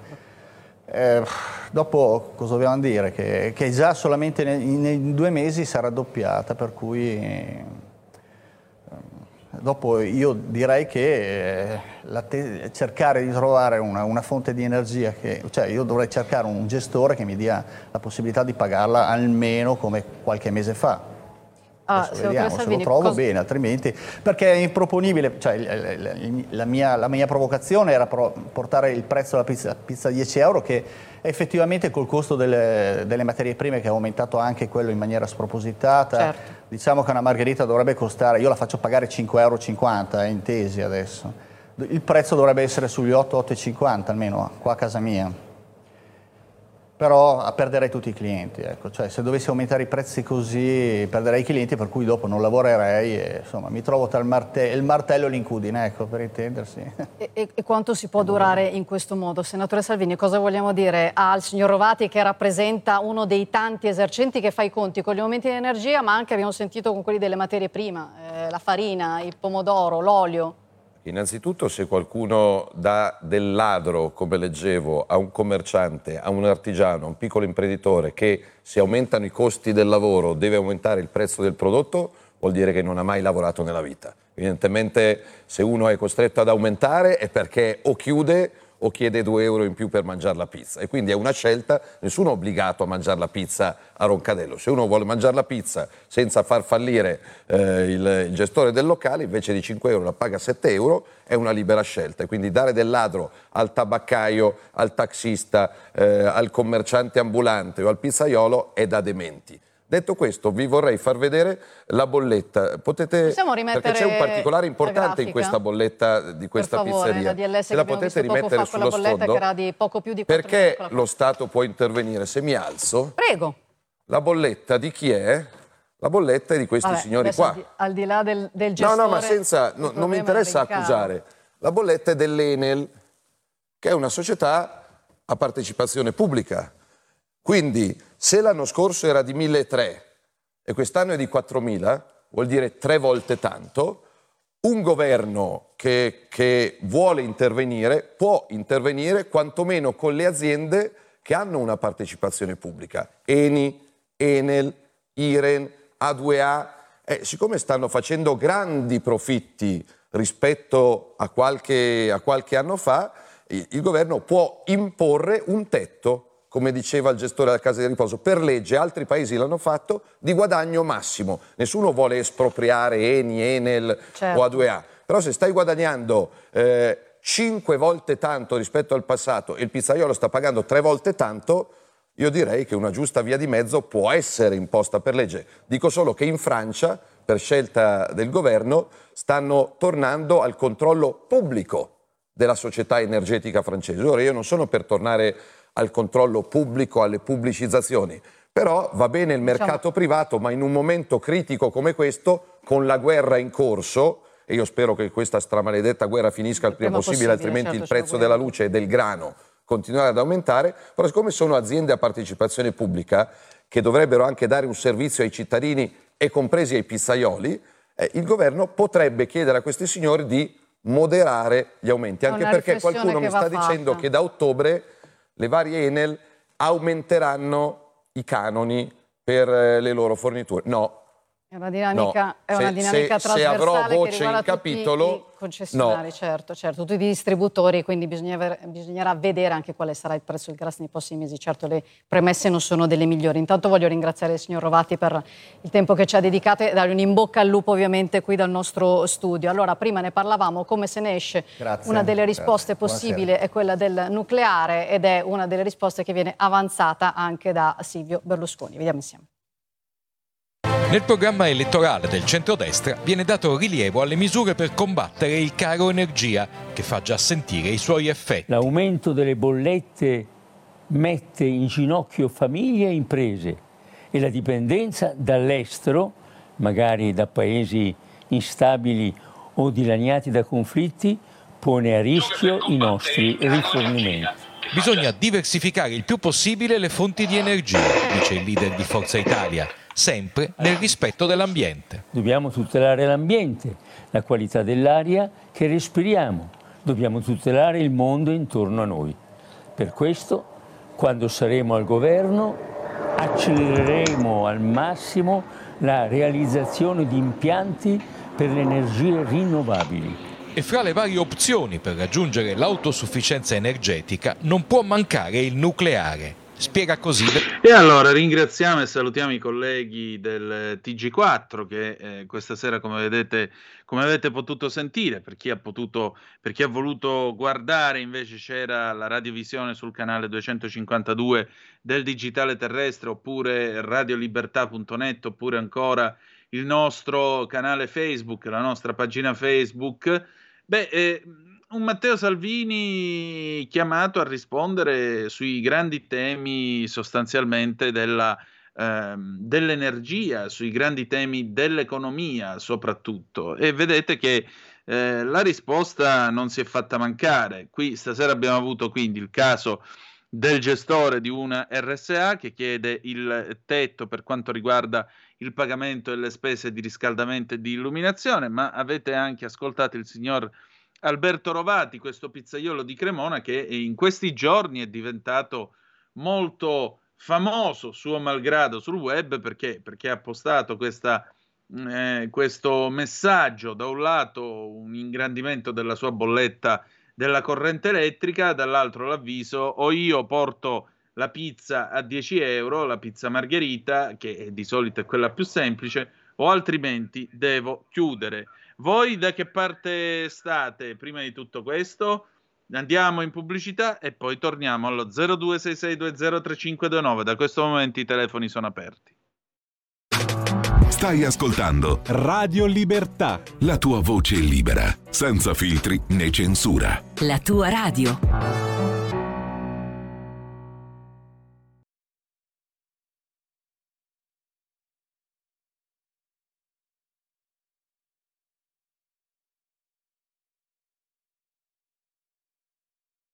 Allora, rieccoci, siete di nuovo sulle magiche, magiche, magiche onde di Radio Libertà. Eh, regia, diciamo che siamo di nuovo in onda? Sì? Sì o no? Vediamo, sì, benissimo. Allora, 0266203529 se volete intervenire attraverso il telefono oppure 346 642 7756.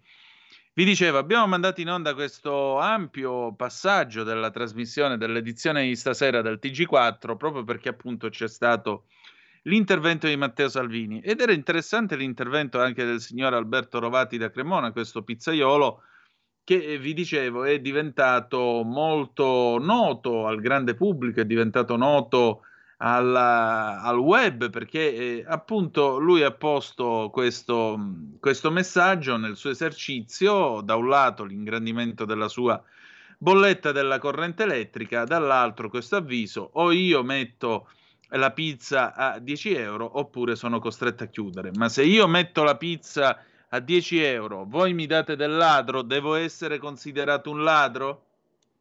È ovvio che eh, il signor Rovati, come ha spiegato nel corso sua, del suo intervento, parlando anche con Matteo Salvini, ha detto questa si tratta ovviamente di una provocazione, la margherita in vendita a 5,50 euro, non certo a 10, però, però siamo sempre là. La corrente elettrica costa e costa anche sulla base di scelte che sono state fatte in passato in questo paese sull'onda dell'emotività. Tanta, troppa emotività. Tanta, troppa emotività hanno prodotto quello che noi stiamo vivendo. Matteo Salvini giustamente dice ci sono comunque delle aziende che producono energia e che in quanto tali sono ancora aziende che in parte rispondono allo Stato, sebbene privatizzate, perché vedete, siamo sempre lì, questo discorso l'abbiamo fatto con Carlo Cambi qualche settimana fa.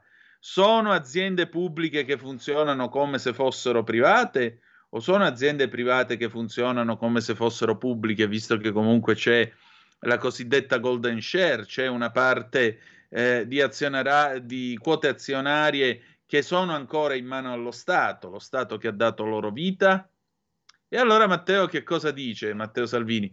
No, non è che qua dobbiamo predicare le nazionalizzazioni come invece stanno facendo i francesi che non gliene frega niente dei vincoli europei, non gliene frega niente di nulla e di nessuno e quindi l'EDF, l'Electricité de France, l'Enel francese, sta per diventare di nuovo una creatura pubblica. Noi naturalmente dice non faremo la, nazionale, la rinazionalizzazione dell'Enel, perché sapete che l'Enel nacque con la nazionalizzazione della, dell'energia elettrica nel 62, non faremo la rinazionalizzazione dell'Enel, però siccome sono aziende che in qualche modo allo Stato ancora rispondono, lo Stato può mettere un tetto ai eh, guadagni che possono ricavare dal fatto che comunque le fonti energetiche sono aumentate perché la guerra è sempre un arricchimento per qualcuno e qualcuno si è arricchito per esempio col prezzo del gas. Prezzo del gas che sapete essere schizzato ormai alle stelle, si parla di 730 dollari per mille metri cubi di gas, quando eravamo a poco più di 350-400 e Gazprom prevede un picco quest'anno per poi un abbassamento, un abbattimento graduale del costo del gas, anche perché Gazprom gradualmente sta cominciando a portare il suo gas a esportarlo verso la Cina, verso l'India, verso altri mercati che sono estremamente affamati di energia fossile, che non vanno a pressa greta e che naturalmente hanno bisogno di energie, di carburanti fossili per poter proseguire e per poter garantire lo sviluppo economico eh, e la crescita economica che abbiamo conosciuto di queste realtà.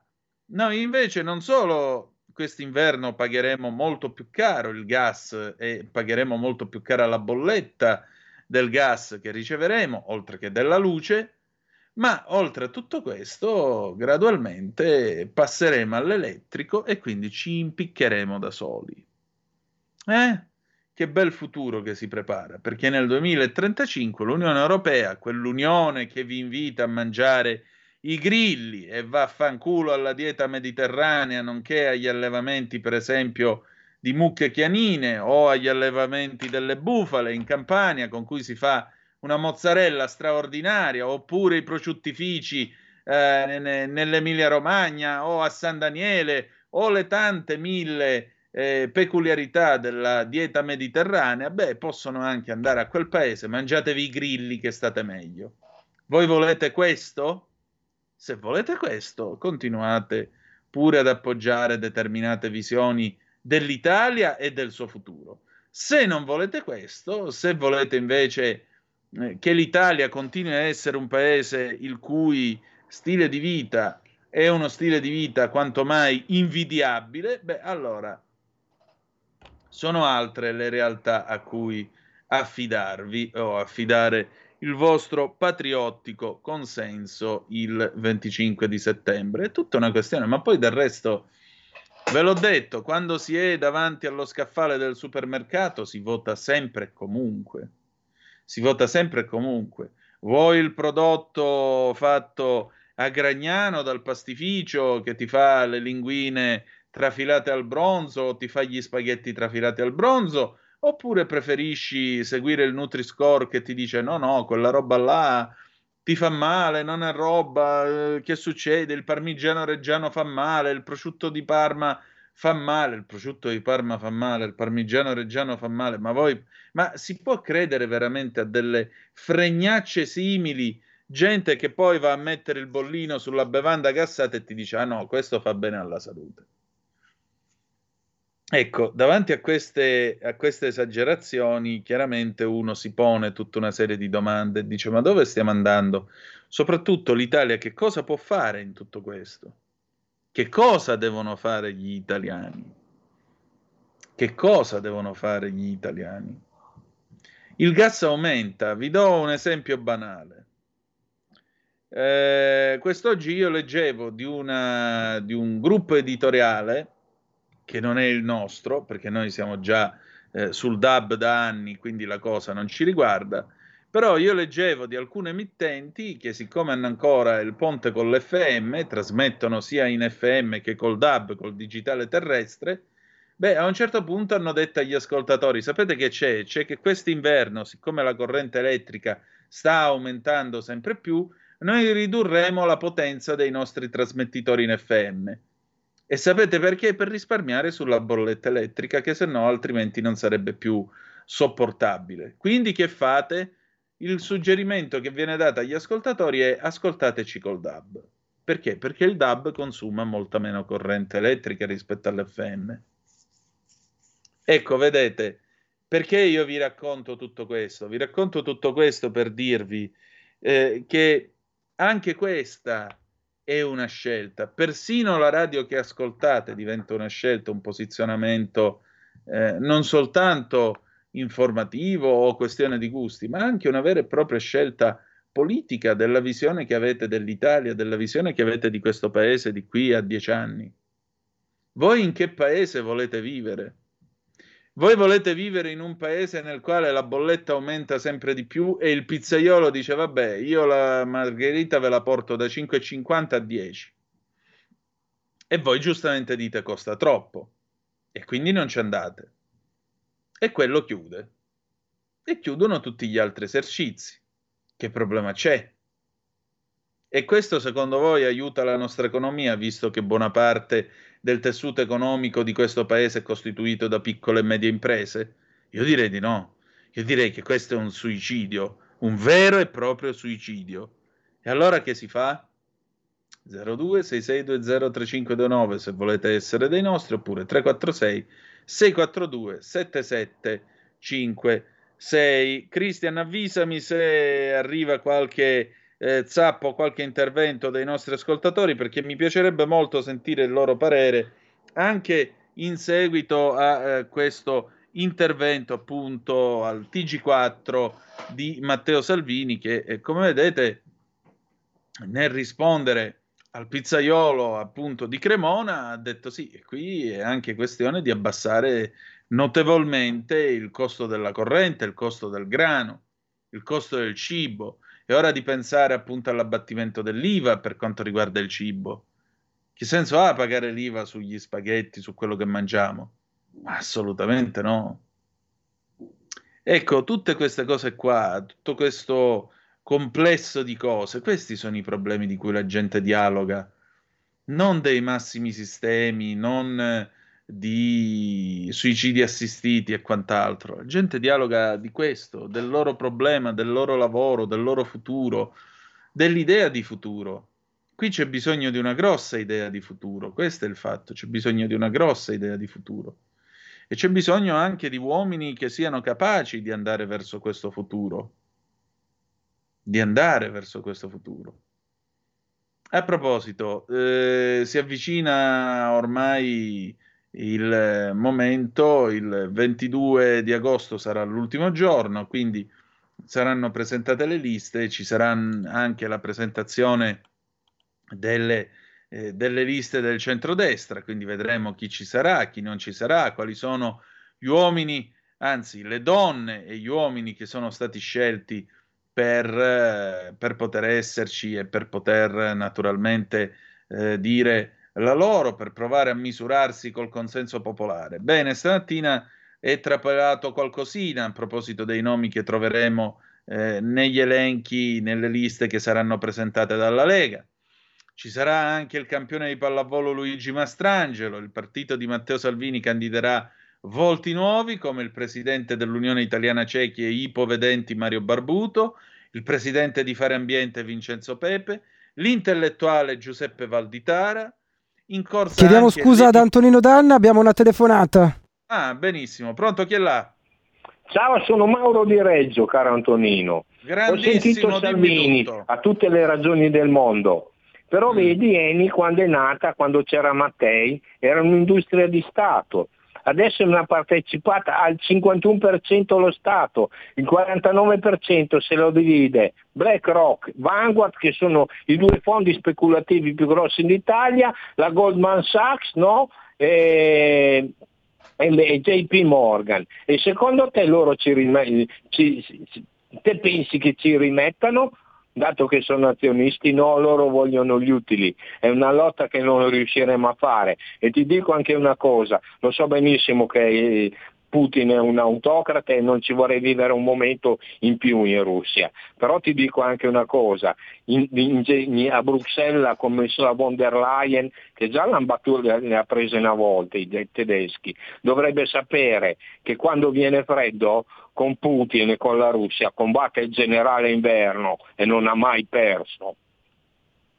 Ok, grazie. Altra telefonata, pronto chi è là? Pronto, De Anna, Giancarlo Brescia, mi ascolta?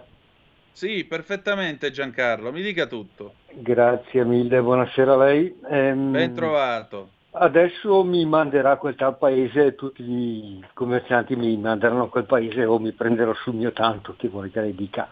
Quando qualche anno fa il caro amico comunista, i suoi amici comunisti, Prodi, eh, hanno, hanno rifilato l'euro, non li ho sentiti protestare i commercianti imprenditori. Dopo un paio di anni, quando sono spariti i prezzi in lire, c'era stato solo quello in euro, dopo circa sei mesi sono raddoppiati, praticamente è quadruplicato il prezzo in lire. Ieri, l'altro ieri sono andato a farmi ben 20.000 lire di benzina, 5 euro, cioè 10 euro, 5 litri di benzina. Io, io quando vado a fare i pre, i, le spese tra, tra, trasformo tutto in lire, so qua, quanto mi, mi, paga, mi costa questo euro qua Grazie mille, ma non mandatemi tutti a quel paese. Buonasera Diana. Buonasera a lei. Insomma, il karma dopo vent'anni si è abbattuto sugli imprenditori che quindi pagano il fatto di aver interpretato un euro mille lire.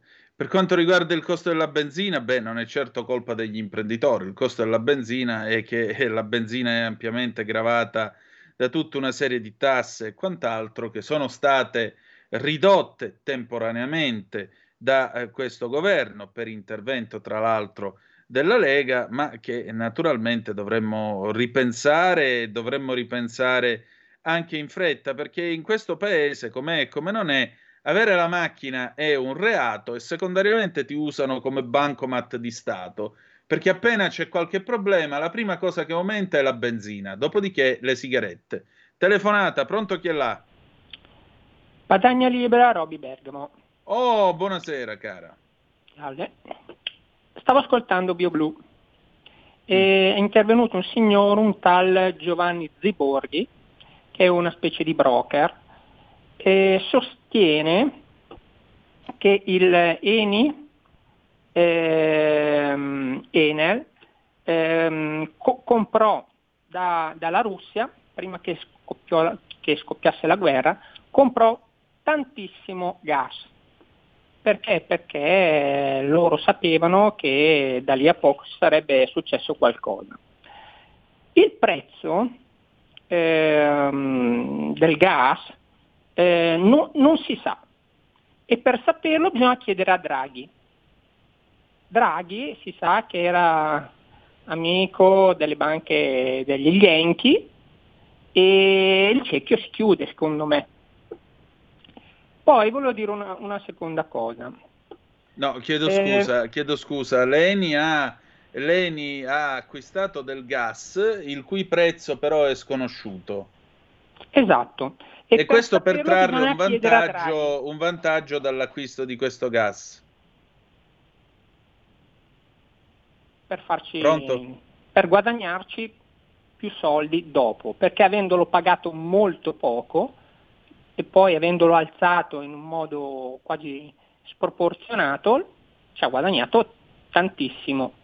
Mi spiego? Eh, ma lei lo sa che questo è un reato, si chiama giotaggio. Eh, cioè, e lui lo va, a dire, lo va a dire alla televisione, perché non lo va a dire ai magistrati? Io lo, lo chiedo a Giovanni Ziborghi, è andato a dirlo in tv, dovrebbero arrestarlo a questo punto. No, che c'entra che dovrebbero arrestarlo? Dovrebbe denunciarlo. Eh, lui, perché... lui, sa qualcosa in più di noi, sicuramente di me, e, mm. e gli risulta, parlando anche dei, mh, mm, degli imprenditori emiliani che lavorano con le ceramiche, quindi consumano un casino di corrente, gli hanno detto che hanno provato ad informarsi e, e gli è stato detto che lo si può sapere solo da Draghi quanto è stato pagato il gas prima della guerra. E secondo me, vabbè, il mio giudizio non importa. Poi volevo dire un'altra cosa, adesso vabbè, probabilmente mi manderà a quel paese, ma eh, lei conosce Nikola Tesla? Nicola Tesla è il fisico, sì. quello dell'energia elettrica, sì. Sì, sì perfetto. Allora lo conosce bene, saprà che, avrà, che ha inventato una specie di torre che dava gratis eh, la corrente a tutti, nel raggio di 400 metri. Mm, lo sa? No, questa la sto sentendo adesso, comunque. Ecco, ok. Se 120 anni fa circa un signore aveva già inventato determinate cose. Nel 2022, secondo me, ci potrebbero essere delle tecnologie che ci potrebbero fornire tranquillamente energia gratis. Io mi sono un po' informato perché mi piace, mi piacciono le cose un po' strane e sono convintissimo che eh, c'è qualcuno che, che taglia le unghie ai nostri scienziati e non solo ai nostri per continuare a guadagnare con le, le, mm, vabbè, i fossili, il petrolio. Senta, gas, lei lo sa che cosa disse Faraday quando un senatore del Senato americano gli disse bella la Dinamo, ma a che cosa serve? Lei lo sa che cosa gli rispose? Sì. E che gli rispose? No, io non lo so. Glielo dico io che cosa gli rispose. Io non lo so a che cosa serva la Dinamo, ma di una cosa sono sicuro, che lei o quelli come lei un giorno riusciranno a tassarla. Bravissimo, bravissimo. Boh, ha già capito tutto, basta. Ha già capito tutto. Mm, solo una cosa, eh. allora io le riconosco un'intelligenza e una cultura estrema, glielo avevo già detto.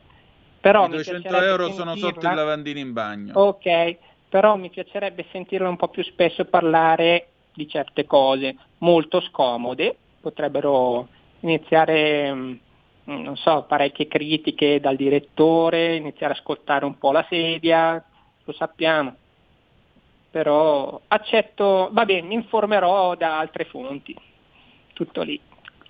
Salve. Buona serata. Prego, siamo in democrazia. Buona serata. E allora, che ora si è fatta? Le 19.49. Bene, eh, dunque, qui come vedete il tema della corrente elettrica. Vogliamo parlare invece della corrente elettrica, eh, della corrente elettrica dei reattori di quarta generazione? Perché sapete che eh, in, in, eh, su, su, Facebook gira questo meme no, che hanno fatto con Salvini che viene sfottuto perché lui dice che eh, c'è il nucleare di quarta generazione e poi c'è il fisico che dice no, non è vero, in realtà esiste il nucleare di quarta generazione. Vi ricordo che l'ENI, tra l'altro, fa parte di questo fa parte di questo pool di ricerca, pool scientifico e naturalmente nel 2025 dovremmo avere questo nuovo reattore a eh, fusione, per la precisione, che dovrebbe dare corrente elettrica gestibile e soprattutto con degli scarti di produzione minimi, se non nulli e comunque ecocompatibili. Anche questo. Ma in ogni caso la tecnologia nucleare è una tecnologia che gli italiani hanno continuato a coltivare malgrado lo sciagurato referendum del 1987 e quindi noi continuiamo a produrre, a costruire centrali nucleari, eh, per dirvela alla sicula, un neglie, cioè dovunque, anziché costruirle in questo paese. Perché, tra l'altro, se tu dici costruiamo le centrali nucleari, voi vorreste una centrale nucleare nel vostro comune? dove si dovrebbero costruire, perché già le norme dicono che comunque le centrali nucleari non possono essere costruite vicino ai grandi centri abitati. Poi ci deve essere un fiume, naturalmente, per garantire il raffreddamento eh, del reattore, per aiutare il raffreddamento e la temperatura del reattore. È chiaro che poi il reattore viene moderato con l'acqua pesante, il deuterio, eccetera, eccetera, eccetera, le, le, le barre e così via. Non è che stiamo parlando di quella sceneggiata di, di, di, reattore che fecero a Chernobyl, che quando lo vedevano tutti i fisici ori- occidentali dicevano noi non siamo superstiziosi ma ci tocchiamo lo stesso, perché quello funzionava raffreddato con l'acqua normale, con l'acqua del rubinetto, ma vi rendete conto che roba? Però vedete il terrore del nucleare, il terrore del nucleare, eh? No, not in my backyard, la, la, sindrome NIMBY, però intanto se io giro la testa di qua a sinistra, a 100 km in linea d'aria da dove io vi sto parlando, probabilmente ce ne sono almeno una ventina che sono in esercizio. Almeno una ventina di reattori nucleari e stanno tutti in Francia di là. Eh? Non mi pare che siano esplosi i reattori francesi in questi 50 e passa anni da quando De Gaulle si inventò la forza de frappe e decise la nuclearizzazione della Francia per avere l'energia a basso costo. Non mi pare che siano esplosi, non mi pare che siano esplosi i reattori in Inghilterra, non sono esplosi i nostri.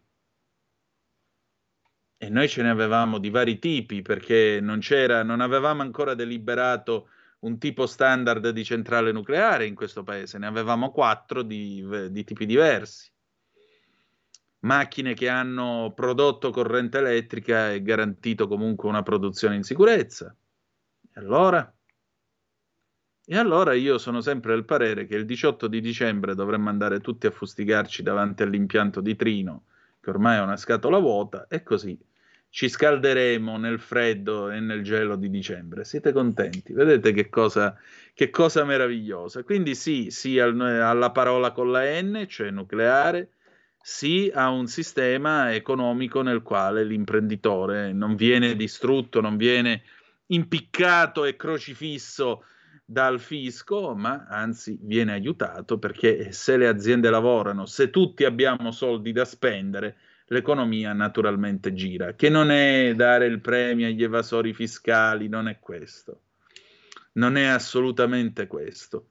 E lo vedremo tra poco quando cominceranno ad arrivare 15 milioni e passa di cartelle. Va bene, si sono fatte le 19, 54 minuti e 32 secondi, ora di Roma Montemario e Meridiano passante per l'Etna, che dire di più? Noi abbiamo completato questa sera questa nostra chiacchierata, grazie per essere stati con noi. Stasera sì, la canzone giusta che usciva il 17 agosto dell'85, Righeira, l'estate sta finendo, appunto del 1985 Grazie per essere stati con noi. Ci ritroviamo domani sera con Pier Vittorio Scimia, Carlo Cambi, eh, credo anche la bravissima Elena Centemero e forse il novizio Matteo De Sio dall'America. Eh? E insomma, ci si ritrova domani alla solita ora sulle magiche, magiche, magiche onde di Radio Libertà. Grazie per essere stati con noi e ricordate che malgrado tutto, the best is yet to come, il meglio deve ancora venire. Vi ha parlato Antonino Danna. Buonasera.